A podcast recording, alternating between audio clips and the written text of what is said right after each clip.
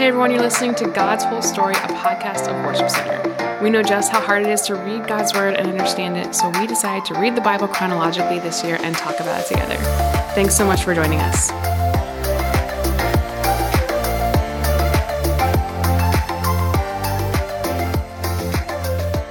Hey guys, it's Chelsea and Chris and Lindsey today, and we are in Second Kings, talking about Josiah's religious reforms, and we jump into Nahum. Um, there's a lot going on here. A lot. so many things. What stuck out to you guys? I mean, I think probably one of the first things that that you see when uh, Josiah is doing the reforming, it, it kind of evokes this response of like, finally, finally, s- somebody's really dealing with stuff. Somebody finally they're celebrating the Passover. Finally, they're doing so many of the things they were supposed to be doing. And you know, we've had some good kings like Hezekiah. Mm-hmm. You know, we are just following the worst king in Judah, Manasseh. And now we've got Josiah, who's largely regarded as the best king, the Yeah. best king of Judah because of all these different reforms he does. He's not perfect. We're going to see some of those things in coming days, but he does so much what a king was supposed to do. And he's destroying some of their idols and the pagan places of worship all the way back to Solomon. Uh, it talks about him tearing down the poles that Solomon built. It talks about him tearing down the altar that Jeroboam built. And I mean, these have been around for hundreds of years and nobody has dealt with it. Right. And Hezekiah did tear some things down, but it was not this in depth like Josiah. Right. So there's there's like glimmers of things, but Josiah is kind of the first guy that really just takes it as f- you know to the degree that it's supposed to be done. And then for them to celebrate the Passover, uh, it, it can kind of seem like, oh yeah, this is a good thing to do. But one of the things that's interesting is like, well, wait, when's the last time they did it? Like, how long has it been since they did celebrated the Passover? And this is something that hasn't been done literally for decades and, and centuries even. That it just goes back to like, what?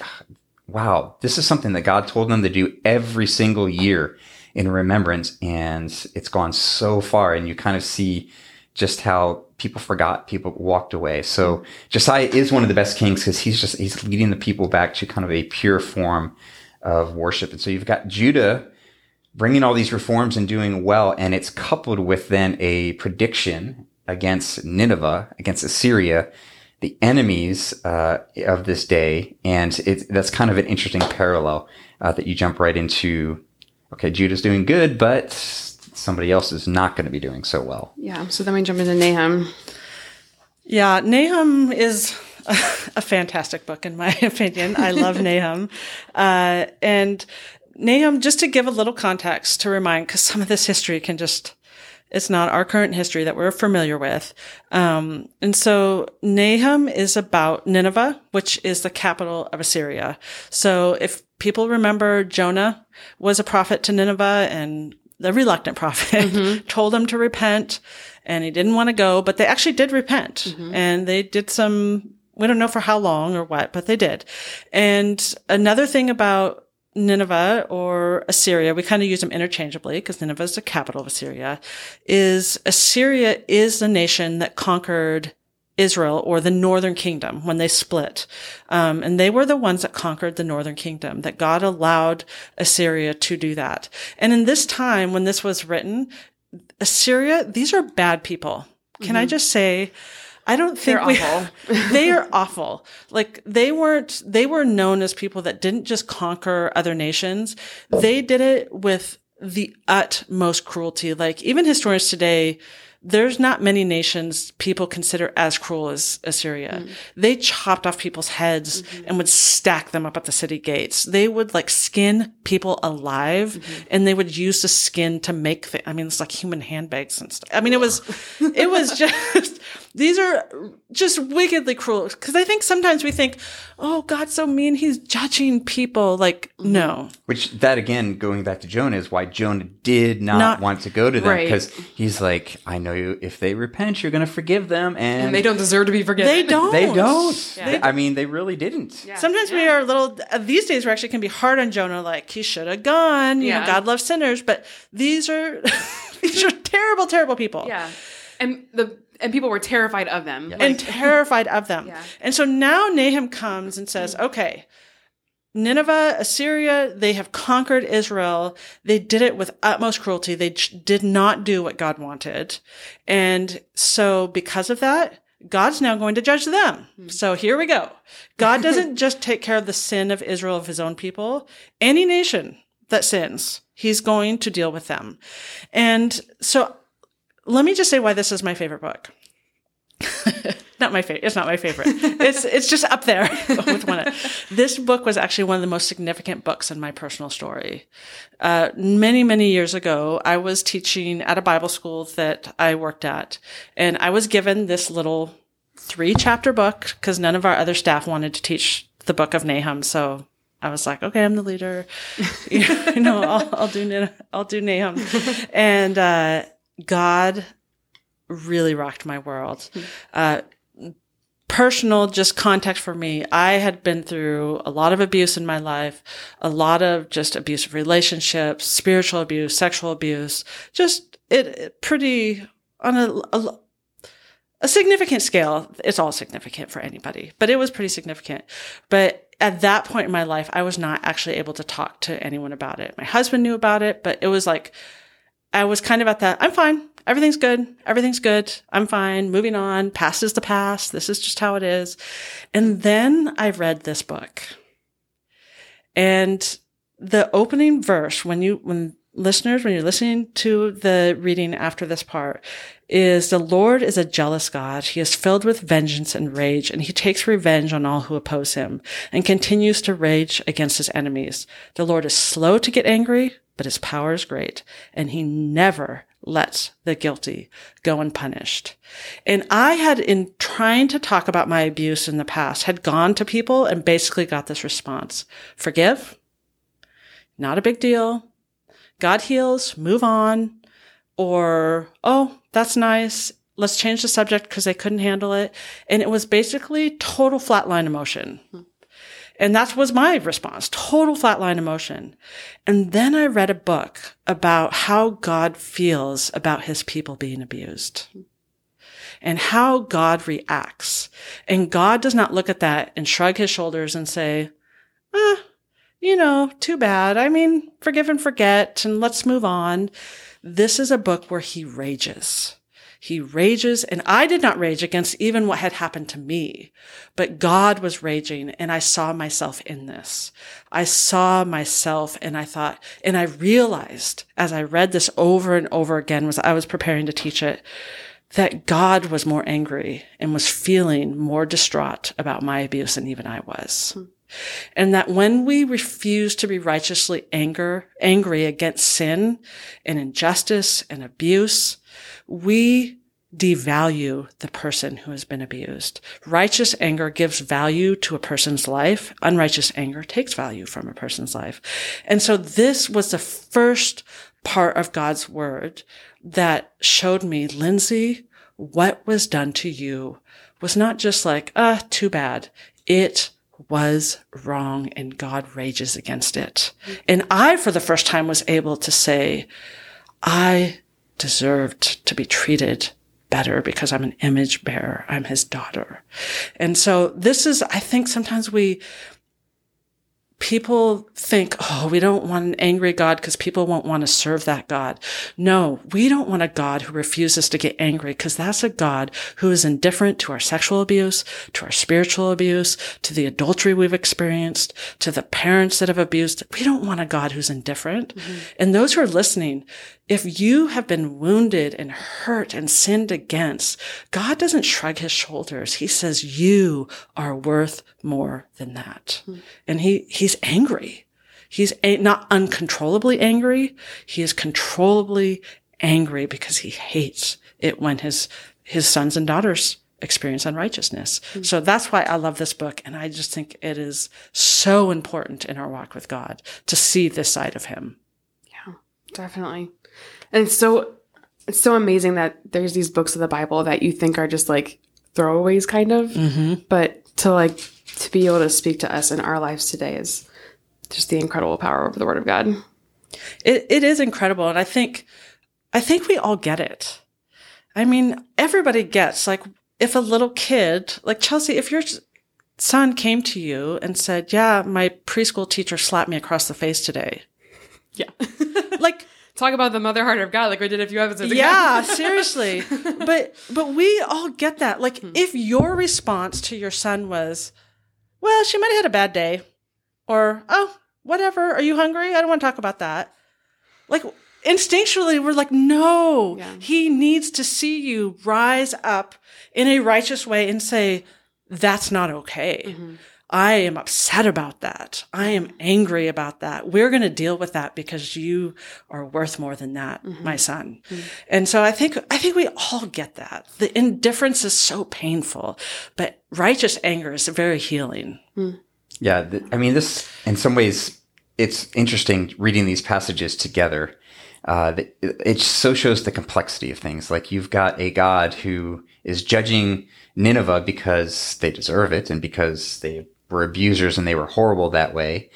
But you've also got a God who is uh, letting you know this message is probably known by Judah so that they can say, "Hey, those people that judged our brothers Israel, those people that they're now getting judged and like we are doing some good things of reform right now, but if we don't stay faithful, like we're going to be judged too. So you've got the anger in, of God towards the abuser, but then you also, when God's children disobey, there's also consequences to that. So it, I think sometimes like in trying to make this simple, we, we, you know, kind of dumb it down a little bit, but the, the, God is just so complex. And I think this paints like another facet of his character that we don't talk about so much. Yeah. And we've talked about it on this podcast before, but like separating God's love from his justice, you can't do it. You cannot He is do it. just because he is love and he is love because he's just. Yeah. And it's just one of the ways that you show it. You're right. We don't want to serve a passive God. We want to serve one that's just and hates sin. Yeah. but isn't hate irrationally or uncontrollably Right. Yeah. like he hates sin because he loves us and wants us to be free from it. Mm-hmm. He is always working towards redemption. And some of us refuse it, yeah, definitely. but it's always extended. Yeah. It was extended to Nineveh. When we read this book, just remember it was so extended so graciously to them. right. And he was, like it says, he's slow to anger. It's been a so while slow. since he extended that Yeah. grace to Nineveh. I wonder how many people, I mean, you know, we see this, how many through the gen- this complexity of Israel saying, how long are you going to let these Assyrians do this? Mm-hmm. Like, what about us? We're suffering here. And God, in his complexity, saying, but I'm trying to bring them back. Yeah. But at some point, he's going to say, okay, I'm not going to let you just rampage the nations any longer and Right. do this to my precious creation. It's got to stop. yeah. Those are the decisions I'm glad God makes and not us. Oh my goodness. Thank you, We're not Lord. You're capable. sovereign. It was not in our, our hands. Definitely. Um, before we start recording, you were talked about some specific prophecy things that are pretty cool. Um, do you want to touch on those? Yeah. So we have an overview in Nahum chapter one is just kind of talking God punishes. He's a good God and, but he does deal with sin. And in just chapter two, it talks about what he's going to do to Nineveh. Um, and it is really, it's a prophecy. It's a prophecy of what he's going to do to Nineveh. And there's some very specific details that were fulfilled in a crazy way. Um, so in chapter 2, verse 3, it says that shields flash red in the sunlight. See the scarlet uniforms of the valiant troops. And it talks about, you know, these troops are coming on to Nineveh, you know, they're approaching.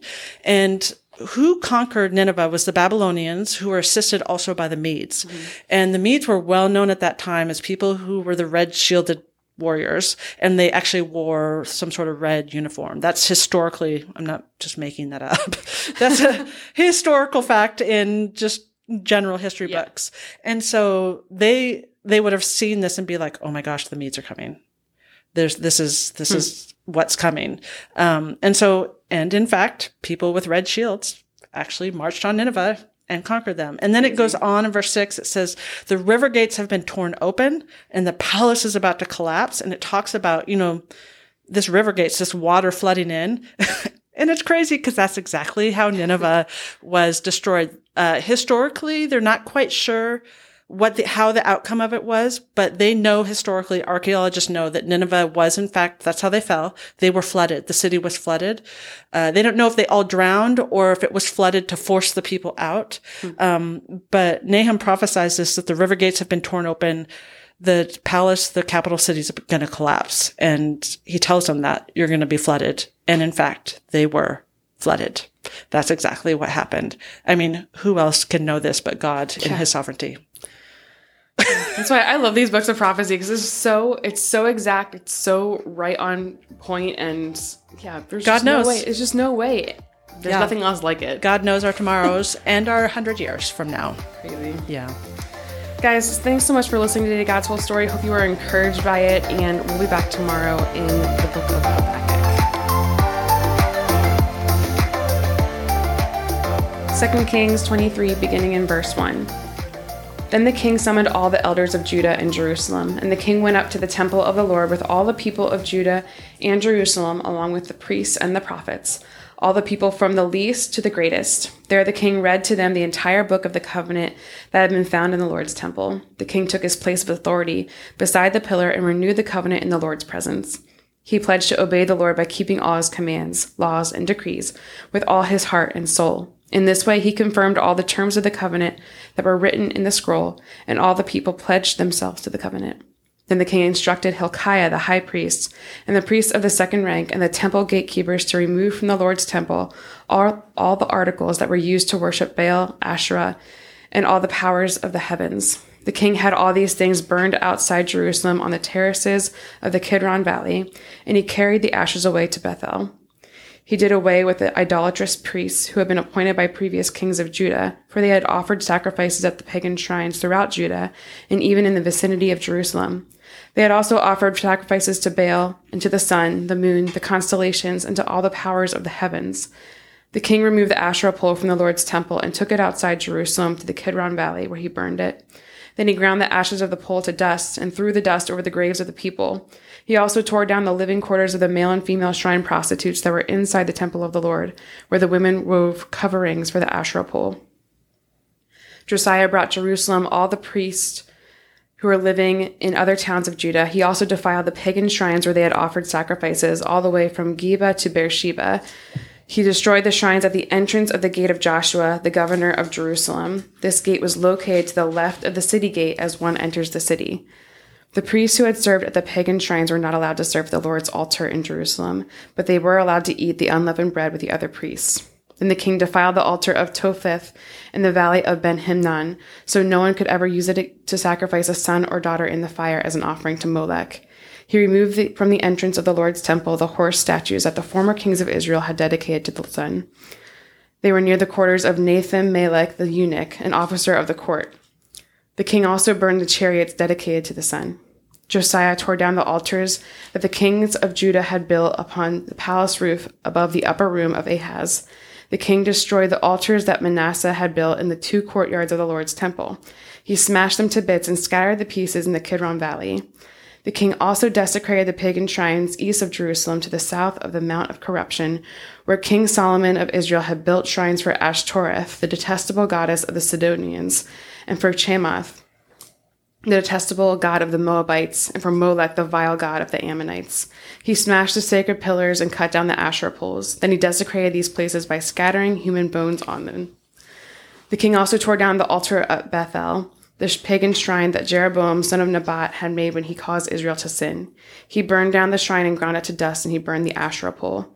Then Josiah turned around and noticed several tombs in the side of the hill. He ordered that the bones be brought out, and he burned them on the altar at Bethel to desecrate it. This happened just as the Lord had promised through the man of God when Jeroboam stood beside the altar at the festival. Then Josiah turned and looked up at the tomb of the man of God who had predicted these things. What is that monument over there? Josiah asked. And the people of the town told him, It is the tomb of the man of God who came from Judah and predicted the very things that you have just done to the altar at Bethel.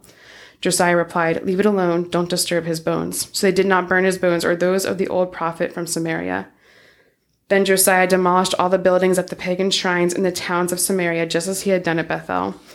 They had been built by various kings of Israel and had made the Lord very angry. He executed the priests of the pagan shrines on their own altars, and he burned the bones on the altars to desecrate them. Finally, he returned to Jerusalem.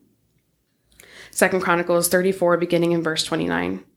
Then the king summoned all the elders of Judah and Jerusalem, and the king went up to the temple of the Lord with all the people of Judah and Jerusalem, along with the priests and Levites, all the people from the greatest to the least. There the king read to them the entire book of the covenant that had been found in the Lord's temple. The king took his place of authority beside the pillar and renewed the covenant in the Lord's presence. He pledged to obey the Lord by keeping all his commands, laws, and decrees with all his heart and soul. He promised to obey all the terms of the covenant that were written in the scroll, and he required everyone in Jerusalem and the people of Benjamin to make a similar pledge. The people of Jerusalem did so, renewing their covenant with God, the God of their ancestors. So Josiah removed all the detestable idols from the entire land of Israel and required everyone to worship the Lord their God. And throughout the rest of his lifetime, they did not turn away from the Lord, the God of their ancestors. 2 Kings 23, beginning in verse 21. King Josiah then issued this order to all the people You must celebrate the Passover to the Lord your God as required in this book of the covenant. There had not been a Passover celebration like that since the time when the judges ruled in Israel, nor throughout all the years of the kings of Israel and Judah. But in the 18th year of King Josiah's reign, this Passover was celebrated to the Lord in Jerusalem. Josiah also got rid of the, me- the mediums and psychics, the household gods, the idols, and every other kind of detestable practice, both in Jerusalem and throughout the land of Judah. He did this in obedience to the laws written in the scroll that Hilkiah the priest had found in the Lord's temple. Never before had there been a king like Josiah who turned to the Lord with all his heart and soul and strength, obeying all the laws of Moses, and there has never been a king like him since. Even so, the Lord was very angry with Judah because of all the wicked things Manasseh had done to provoke him. For the Lord said, I will also banish Judah from my presence, just as I have banished Israel, and I will reject my chosen city of Jerusalem and the temple where my name was to be honored. The rest of the events in Josiah's reign and all his deeds are recorded in the book of the history of the kings of Judah. Second Chronicles 35, beginning in verse 1. Then Josiah announced that the Passover of the Lord would be celebrated in Jerusalem, and so the Passover lamb was slaughtered on the 14th day of the first month. Josiah also assigned the priests to their duties and encouraged them in their work at the temple of the Lord. He issued this order to the Levites, who were to teach all Israel, and who had been set apart to serve the Lord Put the holy ark in the temple that was built by Solomon, son of David, the king of Israel. You no longer need to carry it back and forth on your shoulders. Now spend your time serving the Lord your God and his people of Israel. Report for duty according to the family divisions of your ancestors, following the directions of King David of Israel and the directions of his son Solomon. Then stand in the sanctuary at the place appointed for your family division, and help the families assigned to you as they bring their offerings to the temple. Slaughter the Passover lambs, purify yourselves, and prepare to help those who come. Follow all the directions that the Lord gave through Moses. Then Josiah provided 30,000 lambs and young goats for the people's Passover offerings, along with 3,000 cattle, all from the king's own flocks and herds. The king's officials also made willing contributions to the people, priests, and Levites. Hilkiah, Zechariah, and Jehiel, the administrators of God's temple, gave the priests 2,600 lambs and young goats and 300 cattle as Passover offerings. The Levite leaders, Conaniah and his brothers Shemaiah and Nethanel, as well as Hashabiah, Jeiel, and Jozabad, gave 5,000 lambs and young goats and 500 cattle to the Levites for their Passover offerings. When everything was ready for the Passover celebration, the priests and the Levites took their places, organized by their divisions, as the king commanded. The Levites then slaughtered the Passover lambs and presented the blood to the priest, who sprinkled the blood on the altar while the Levites prepared the animals. They divided the burnt offerings among the people by their family groups so they could offer to them to the Lord, as prescribed in the book of Moses. They did the same with the cattle. Then they roasted the Passover lambs as prescribed, and they boiled the holy offerings in pots, kettles, and pans, and brought them out quickly so the people could eat them. Afterward, the Levites prepared Passover offerings for themselves and for the priests, the descendants of Aaron, because the priests had been busy from morning until night offering the burnt offerings and the fat portions. The Levites took responsibility for all these preparations. The musicians, descendants of Asaph, were in their assigned places following the commands that had been given to, by David, Asaph, Heman, Jeduthun, the king's seer. The gatekeepers guarded the gates and did not need to leave for their posts of duty, for their Passover offerings were prepared for them by their fellow Levites. The entire ceremony for the Lord's Passover was completed that day. All the burnt offerings were sacrificed on the altar of the Lord as King Josiah had commanded. All the Israelites present in Jerusalem celebrated the Passover and the festival of unleavened bread for seven days. Never since the time of the prophet Samuel had there been such a Passover. None of the kings of Israel had ever kept a Passover as Josiah did, involving all the priests and Levites, all the people of Jerusalem, and people from all over Judah and Israel. This Passover was celebrated in the 18th year of Josiah's reign. Nahum chapter 1. This message concerning Nineveh came as a vision to Nahum, who lived in Elkosh. The Lord is a jealous God, filled with vengeance and rage. He takes revenge on all who oppose him and continues to rage against his enemies. The Lord is slow to get angry, but his power is great. He never lets the guilty go unpunished. He displays his power in a whirlwind and the storm. The billowing clouds are the dust beneath his feet. At his command, the oceans dry up and the rivers disappear. The lush pastures of Bashan and Carmel fade, and the green forests of Lebanon wither. In his presence, the mountains quake and the hills melt away. The earth trembles and its people are destroyed. Who can stand before his fierce anger? Who can survive his burning fury? His rage blazes forth like fire, and the mountains crumble to dust in his presence. The Lord is good, a strong refuge when trouble comes. He is close to those who trust in him, but he will sweep away his enemies in an overwhelming flood. He will pursue his foes into the darkness of night. Why are you scheming against the Lord? He will destroy you with one blow. He won't need to strike twice. His enemies, tangled like thorn bushes and staggering like drunks, will be burned up like dry stubble in a field. Who is this wicked counselor of yours who plots evil against the Lord? This is what the Lord says. Though the Assyrians have many allies, they will be destroyed and disappear. O my people, I have punished you before, but I will not punish you again. Now I will break the, the, yoke of bondage from your neck and tear off the chains of Assyrian oppression. And this is what the Lord says concerning the Assyrians in Nineveh. You will have no more children to carry on your name. I will destroy all the idols in the temple of your gods. I am preparing a grave for you because you are despicable. Look, a messenger is coming over the mountain with good news. He is bringing a message of peace. Celebrate your festivals, O people of Judah, and fulfill all your vows, for your wicked enemies will never invade your land again. They will be completely destroyed. Your enemy is coming to crush you, Nineveh. Man the ramparts, watch the roads, prepare your defenses, call all your forces. Even though the destroyer has destroyed Judah, the Lord will restore its honor. Israel's vine has been stripped of branches, but he will restore its splendor. Shields flash red in the sunlight. See the scarlet uniforms of the valiant troops. Watch as the glitter- their glittering chariots move into position with a forest of spears waving above them. The chariots race recklessly along the streets and rush wildly through the squares. They flash like firelight and move as swiftly as lightning. The king shouts to his officers. They stumble in their haste, rushing to the walls to set up their defenses. The river gates have been torn open and the palace is about to collapse. Nineveh's exile has been decreed, and all the servant girls mourn its capture. They moan like doves and beat their breast in sorrow. Nineveh is like a leaking water reservoir. The people are slipping away. Stop, stop, someone shouts, but no one even looks back. Look, the silver, plunder the, loot the silver, plunder the gold. There is no end to Nineveh's treasure, its vast uncounted wealth. Soon the city is plundered empty and ruined. Hearts and knees shake that people stand aghast and their faces pale and trembling. Where now is that great Nineveh, that den filled with young lions? It was a place where people, like lions and their cubs, walked freely and without fear. The lion tore up meat for its, his cubs and strangled prey for his mate. He filled the den, his den with prey and his caravans with plunder, caverns with plunder. I am your enemy, says the Lord of heaven's armies. Your chariot will soon go up in smoke. Your young men will be killed in battle. Never again will you plunder conquered nations. The voice of your proud messengers will be heard no more. What sorrow awaits Nineveh, the city of murder and lies. She is crammed with wealth and is never without victims. Hear the crack of whips, the rumble of wheels, horses, hooves pound and chariots clatter wildly. See the flashing swords and glittering spears as the charioteers charge past. There are countless casualties, heaps of bodies, so many bodies that people stumble over them. All this because Nineveh, the beautiful and faithless city, mistress of deadly charms, enticed the nations with her beauty.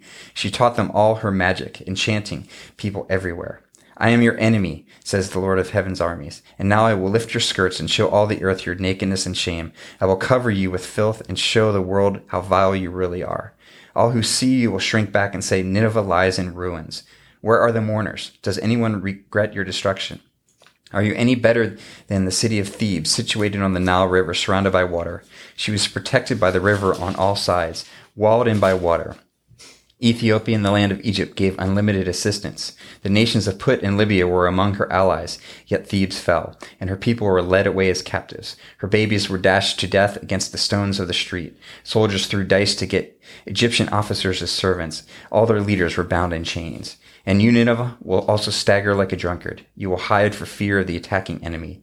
All your fortresses will fall. They will be devoured like ripe figs and fall into the mouths of those who shake the trees. Your troops will be as weak as and as helpless as women. The gates of your Land will be opened wide to the enemy and set on fire and burned. Get ready for the siege. Store up water. Strengthen the defenses. Get into the pits to trample clay and pack it into molds, making bricks to repair the walls. But the fire will devour you, the sword will cut you down, the enemy will consume you like locusts, devouring everything they see. There will be no escape, even if you multiply like swarming locusts. Your merchants have multiplied until they outnumber the stars, but like a swarm of locusts, they strip the land and fly away. Your guards and officials are also like sw- swarming locusts that crowd together in the hedge on a cold day. But like locusts that fly away when the sun comes up, all of them will fly away and disappear. Your shepherds are asleep, O Assyrian king. Your princes lie dead in the dust. Your people are scattered across the mountains with no one to gather them together. There is no healing for your wounds. Your injury is fatal. All who hear of your destruction will clap their hands for joy. Where can anyone be found who has not suffered from your continued cruelty?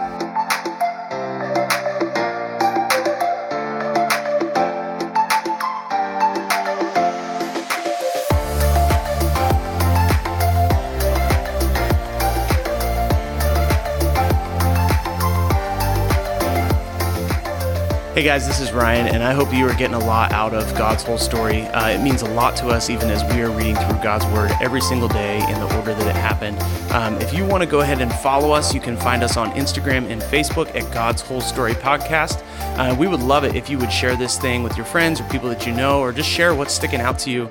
Uh, you can either send us a DM or you could actually email us at podcasts at worshipcenter.org. You can email us if you have any questions, if something stuck out to you, if you'd like us to pray for you, and if you want a Bible, if you don't have one right now, or if you want a copy of the one that we're using to go through God's whole story, we'd be happy to send that to you. So go ahead and reach out to us in any way that you'd like. We'd love to hear from you. Have a great day.